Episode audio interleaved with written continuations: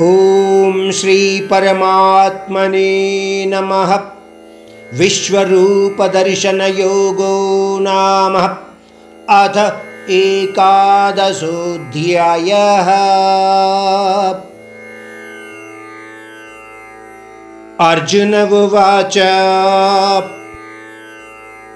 मदनुग्रहाय परमं गुह्यम् आध्यात्मसङ्गीतम् यत्त्वयोक्तं वचस्तेन मोहोऽयं विगतो मम।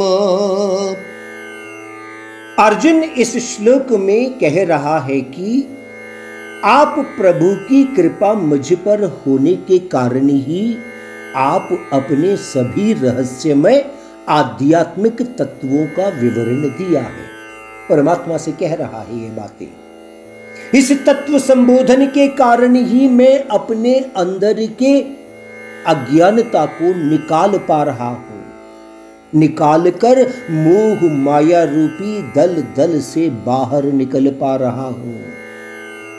याद करते हो तो पहला अध्याय के समय अर्जुन संपूर्ण मोह माया में लिप्त होकर बोल रहा था।